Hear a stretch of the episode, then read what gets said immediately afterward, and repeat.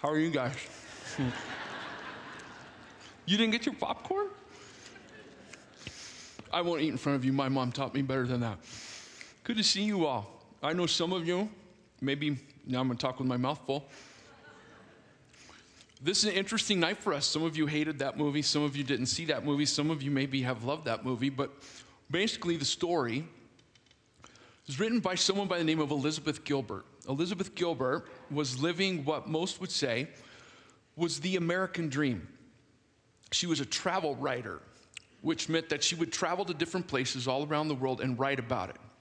Pretty good gig, huh? How many of you say, sign me up? You don't like to travel? How many of you would like to travel and write about it?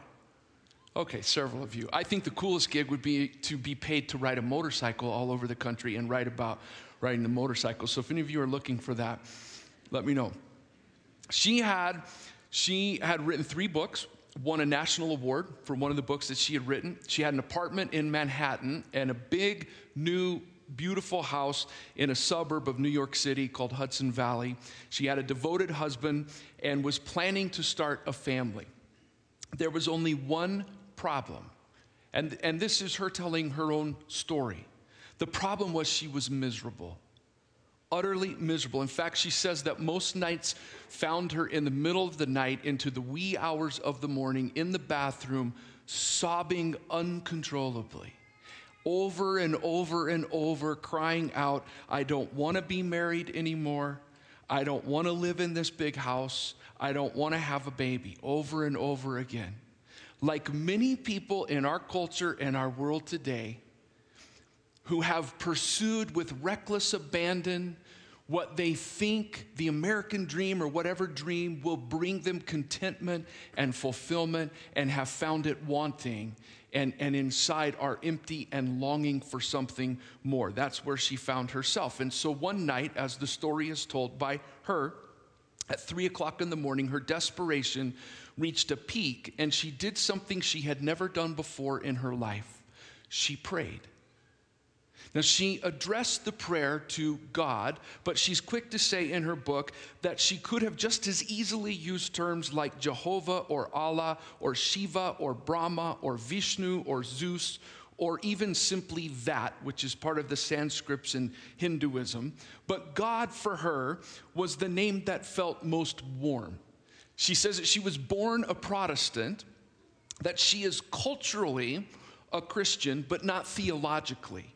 And the one hangup, the, the biggest hangup, I should say, that she has with Christianity is it insists on, on the idea that Christ is the only way to God. And, and she can't get beyond that hangup, which, by the way, is true of many in our culture, isn't it? That, that that's a challenge for people to come to acceptance. So we're going to talk a little bit about that more a little bit later on as we journey through this. So uh, she prays for the first time in her life, and her prayer is, ba- is pretty basic. It's a simple prayer.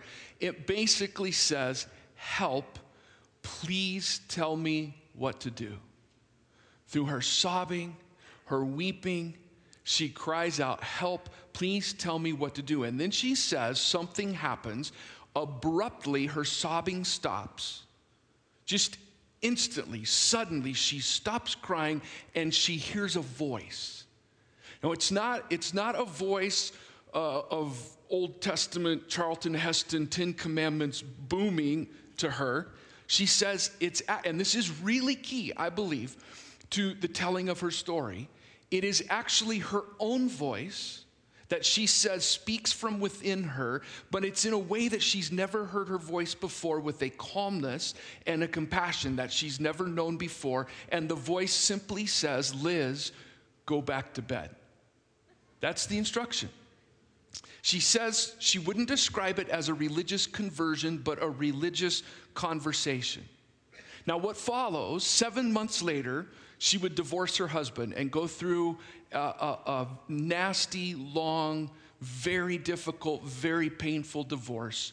And in her own telling, and I appreciate the transparency with which she talks about her life and her story, she dives into an affair with a man who's 10 years younger than her that also ends very painfully. Long story short, all of this leads to a, a year long quest that she describes as a quest or a search for everything. In fact, the subtitle of the book is One Woman's Search for Everything Across Italy, India, and Indonesia.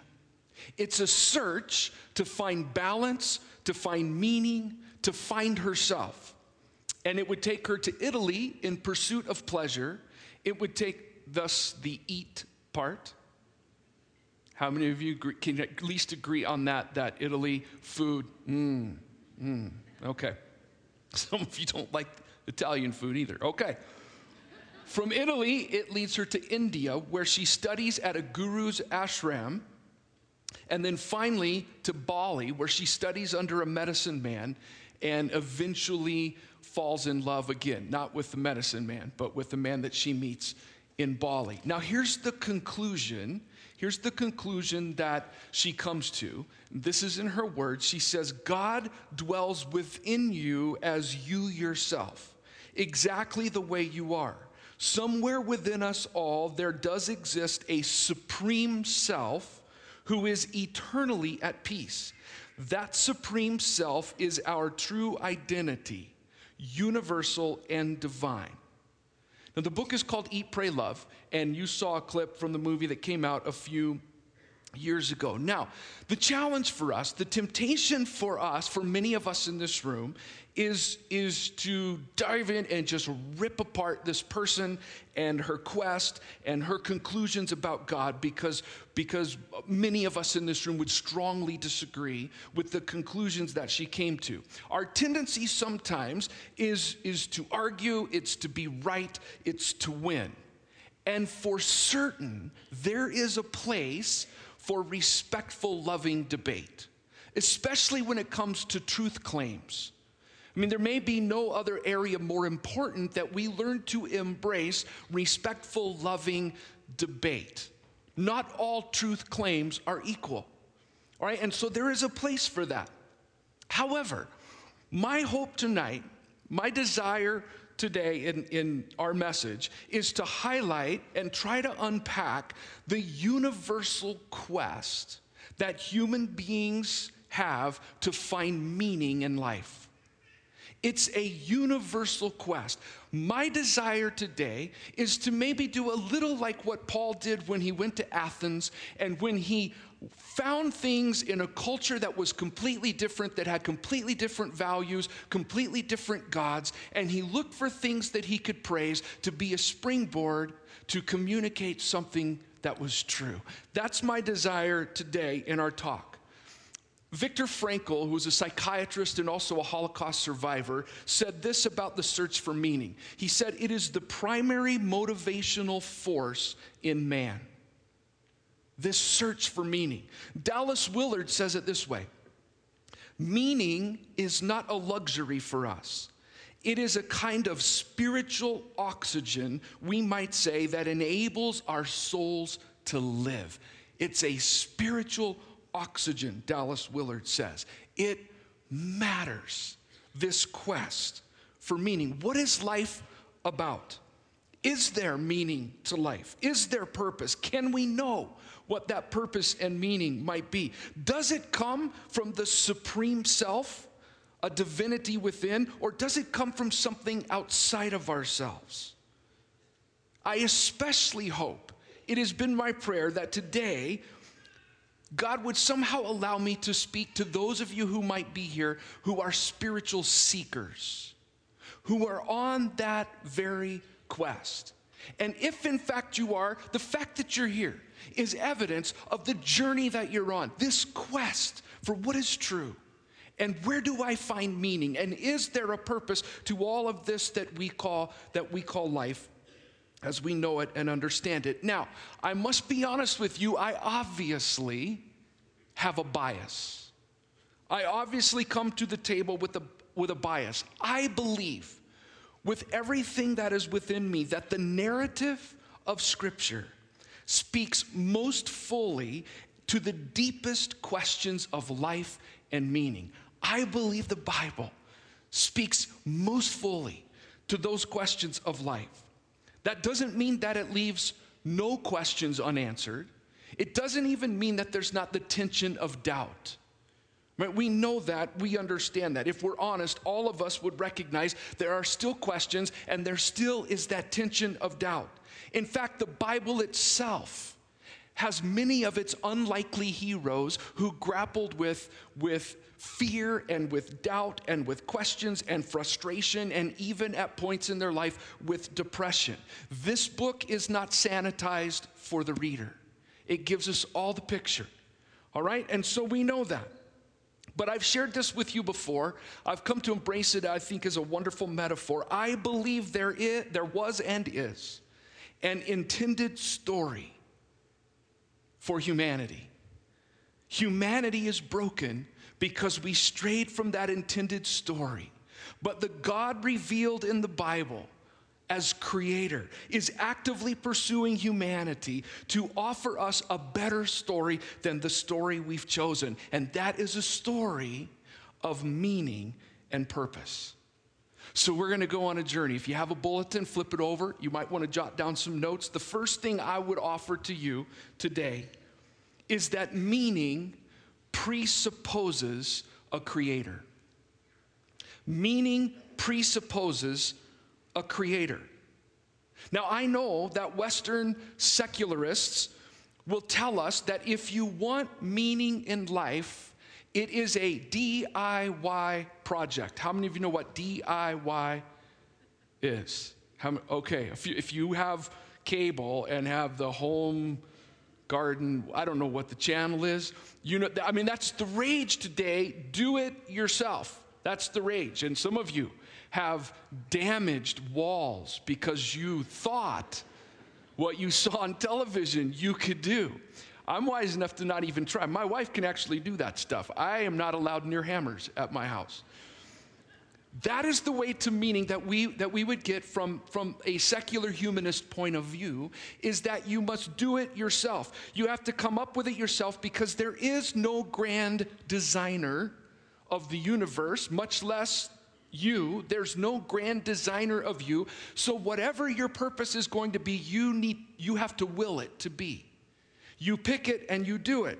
But we understand, we have to understand logically that at the end of the day if there's no creator, if there's no grand designer, if there's no grand artist at work in our world, then it's all really ultimately meaningless, regardless of what we tell ourselves about purpose ultimately we will be extinct. And we are accidentally here anyway. Bertrand Russell said it this way Man is the product of causes which had no prevision of the end they were achieving.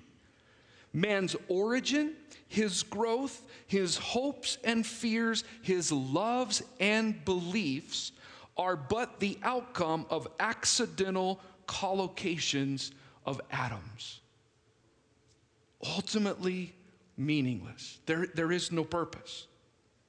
Paleontologist by the name of Simpson said that man is the result of a purposeless and natural process that did not have us in mind. Now, on the other hand, the essence, uh, and, and this is a general statement, but the essence of Eastern faiths is really to eliminate desire completely. The idea is that suffering is a result of desire, and so the goal is to eliminate all fires of all desires and eventually, one day, be absorbed, the individual self absorbed into the infinite called nirvana, where we would cease to exist. And so, purpose, the quest for meaning, would really be one of those desires. The biblical narrative, however, says follow the call of the Creator. Fundamentally, that's what it says. So the idea that all roads lead to the same place actually contradicts what most all of the roads themselves claim. They are not fundamentally the same. They don't even claim to be heading to the same place. All right? So that's the first thing. Secondly, and this is the most important thing we talk about. In hindsight, had I not turned in my outline earlier in the week, I probably would have only had two points. Sorry, I turn in the outline, you get four. All right? Second one meaning is found primarily in a person. Meaning is found primarily in a person. This is where the biblical story takes a dramatic and even scandalous turn. This is where all parallels cease to exist. In most faiths and philosophies and strains of thought, the quest for meaning is the great ascent of the seekers toward their, their desired goals. It's an ascent on the part of the seekers to attain. And there is this conviction that that ascent is achievable. If I work hard enough, if I make the effort of mind and of will, I can make it to the good, whatever that good is. In other words, the mountain is climbable, it is within human reach. The biblical account is completely different from that. The biblical account is captured, I would suggest, maybe best in the words of Os Guinness, who wrote a book called Long Journey Home. Highly recommended. Long Journey Home by Os Guinness. Here's what he says. Listen carefully to this. The secret of the search is not our great ascent, but the great descent of God toward us.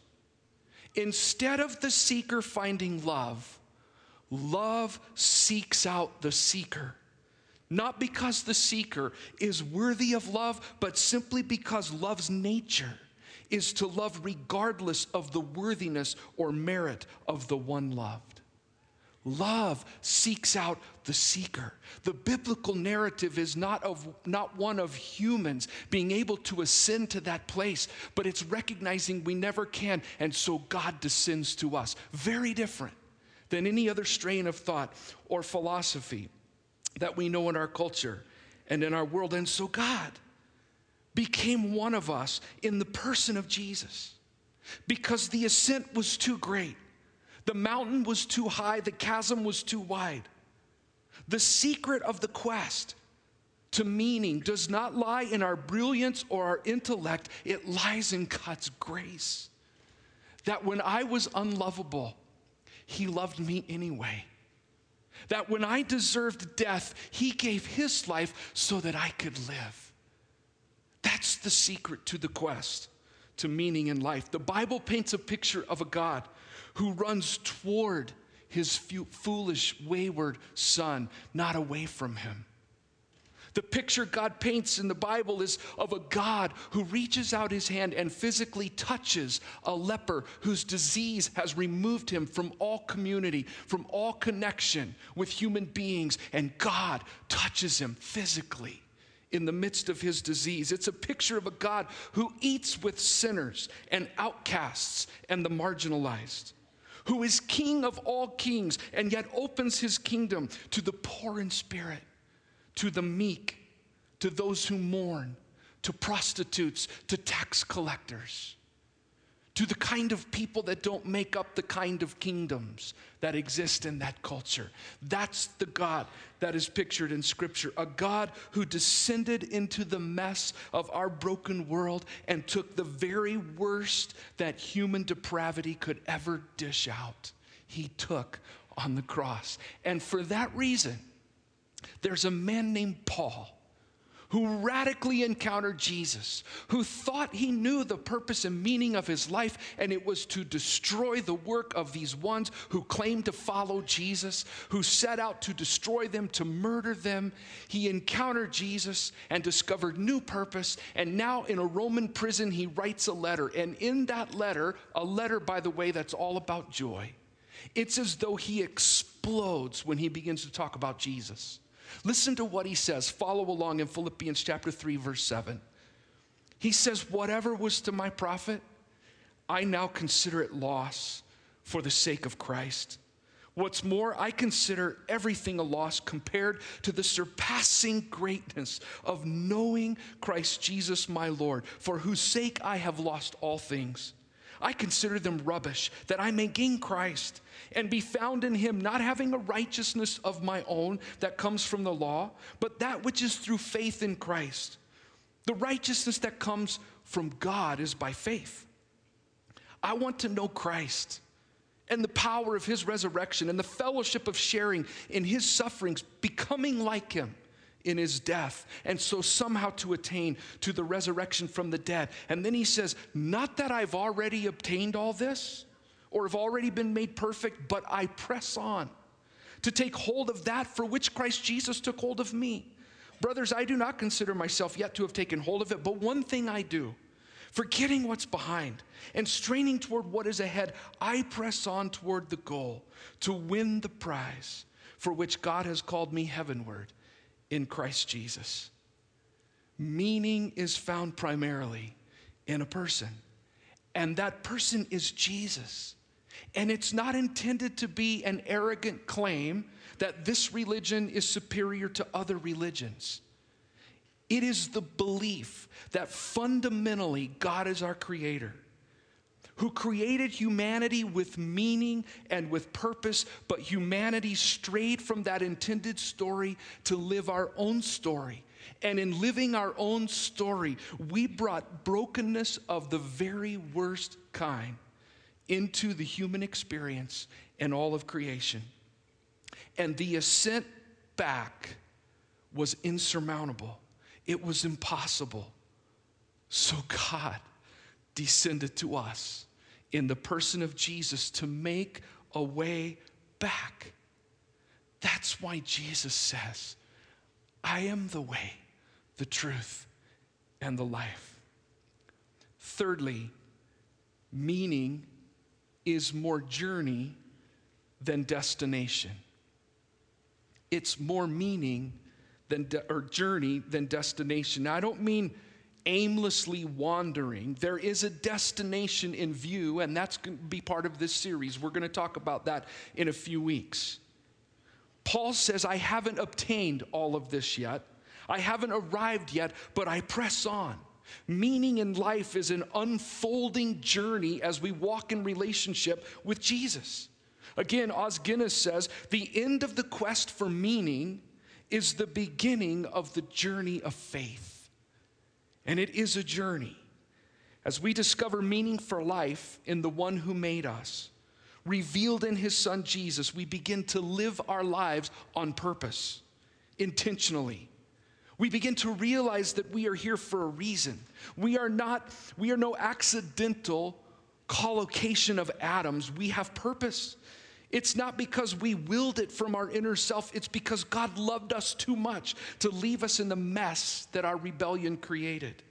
So he rescued us and he reconciled us to himself and he calls us to live for something bigger. Finally, meaning requires commitment. Meaning requires commitment. Paul says, forgetting what is behind and straining toward what is ahead. I press on. There are four phases that Os Guinness talks about in his book, Long Journey Home, for any genuine seeker of meaning in life. Four phases. He says the first phase is questions. They begin to ask questions, and, and many things can cause those questions.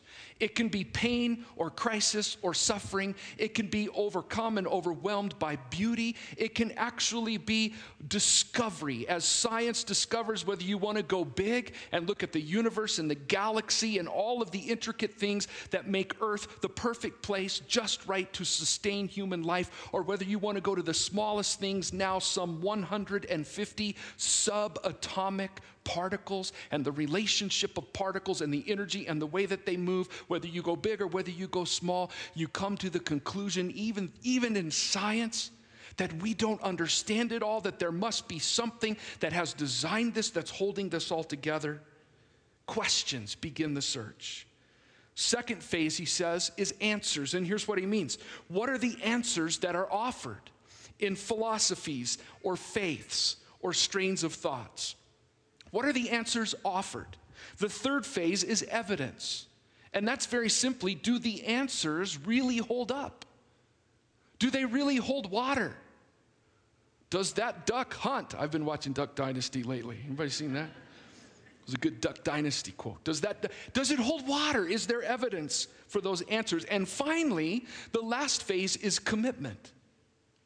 Because the truth is, we understand this. In any quest for truth, we must decide for ourselves will we adjust our lives to the truth or will we adjust truth to our lives? All of us are faced with that decision. According to Christian Smith, who is a sociologist, the fastest growing religion, we've talked about this briefly before, the fastest growing religion in America, especially among teenagers and young adults, is really not an organized religion at all. It's something that he calls moralistic therapeutic deism, which is a mouthful. But in a nutshell, there are five tenets of, of what is shaping the next generation of our culture. And here they are quickly. One, there's a belief that a God exists who created and ordered the world and watches over human life on earth. Secondly, God simply wants people to be good, nice, and fair to each other, as taught in the Bible and most other world religions. Thirdly, the central goal of life is to be happy and to feel good about oneself. Fourthly, God does not need to be particularly involved in one's life except when God is needed to resolve a problem. And finally, number five, good people go to heaven when they die. Now, let me just say that the story revealed in Scripture is so much more. God is not a therapist, but king, the king, a loving, caring king that doesn't just interject himself when there's a problem, but he is a God who longs to walk with you each and every day of your life in a loving relationship that is shaping you from the inside out as you walk in obedience to Him and become the person He's called you to be. His purpose for you far exceeds wanting you to simply be happy and feel good about yourself. He wants to fill your life with joy that is not dependent upon the circumstances around you, and love that covers a multitude of sins, and a purpose that compels you to selflessness instead of selfishness, to contentedness instead of consumerism, to gratitude instead of greed, to forgiveness instead of revenge. He wants to put within you a purpose that makes your heart beat faster that causes you to cry when you talk about it, that compels you to give your all, that you're willing to give your life for, you're willing to sacrifice for. God wants that kind of meaning and purpose for you. That's His intent. A purpose that even shapes the way you trust Him when life is falling apart and when you encounter suffering. And not just to be good and nice and fair to others, but to truly and sacrificially love people, even your enemies, to do good to those who mean you harm, to act justly and to love mercy and to walk humbly before your God, as the ancient prophet told us. His kingdom is about surrender. It's the way of sacrifice for the sake of others. And heaven, when we die, is far less than God's intent God's final is resurrection in a new heaven and a new earth. Now, does that mean that people who don't follow Jesus never do good for others or never live with a sense of purpose in their lives? We all know that's not true. There are people in our community who are serving the needs of others, who have no faith in Jesus, and yet, quite frankly, often serve with more vigor and more passion and more sacrifice than many people who claim to follow Jesus. But I would suggest even those are glimpses of, of the reality that human beings, whether they realize it or not, are created in the image of God. Do all roads lead to God? No. But Jesus is on every road, pursuing people, seeking them out, the hound of heaven, as he is described, to invite people to the life that he has for us. He's the God who saw the hopelessness of our ascent to him, so he descended to us, the God who stooped to rescue us. Will you bow your heads? I want us to close with a prayer. And this is my invitation. I want to pray for people who are here in this room tonight, and you would say, I am on a quest, I'm on a journey.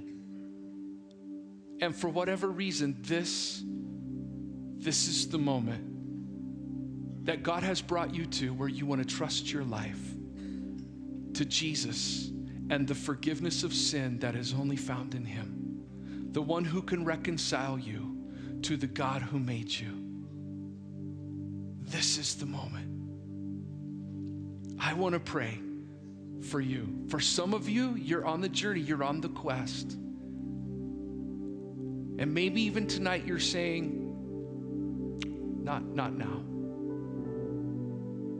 I encourage you, continue the quest. Maybe you're here and you're skeptical.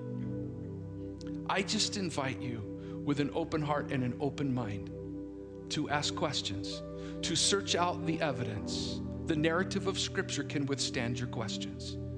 Go on a journey. Have the integrity to go on a journey, on a quest. So I want to pray for people in that place. Secondly, I want to pray for some Christians in this room who have said yes to follow Jesus, but somehow along the way you have settled for a harmless, safe, comfortable religion that you've labeled as Christianity.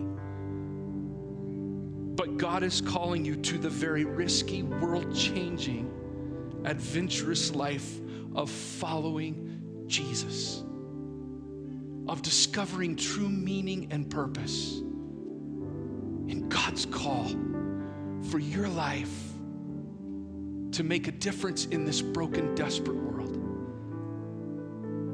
to get up off the proverbial comfortable pew and to engage a broken world that desperately needs to know there's hope, that needs to know the great ascent will never be enough. That's why God descended to give life. So, Father, with our heads bowed,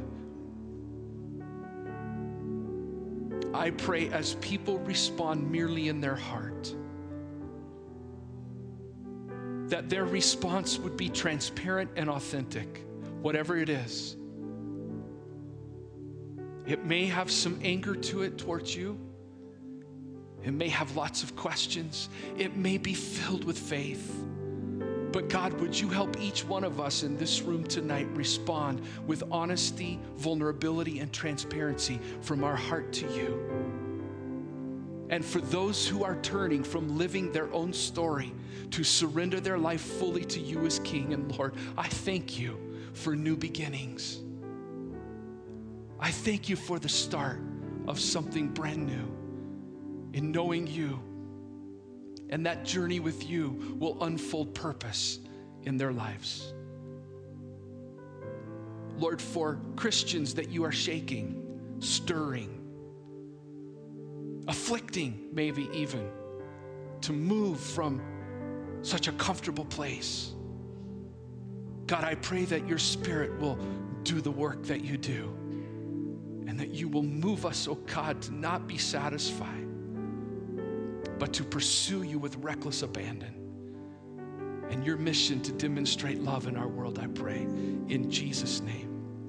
Amen. Ourselves to give us life, to give us hope May we live fully and completely for you, and may we announce with the way we love that there is life and hope in Jesus, I pray. Amen. Amen. Next week, we're going to talk about forgiveness. It's going to be a powerful weekend. So I hope that you'll come, bring your friends. Thanks for letting me speak into your life. If you would like someone to pray with you, please come forward. Our prayer team's coming now. They'll pray with you. God bless you as you go.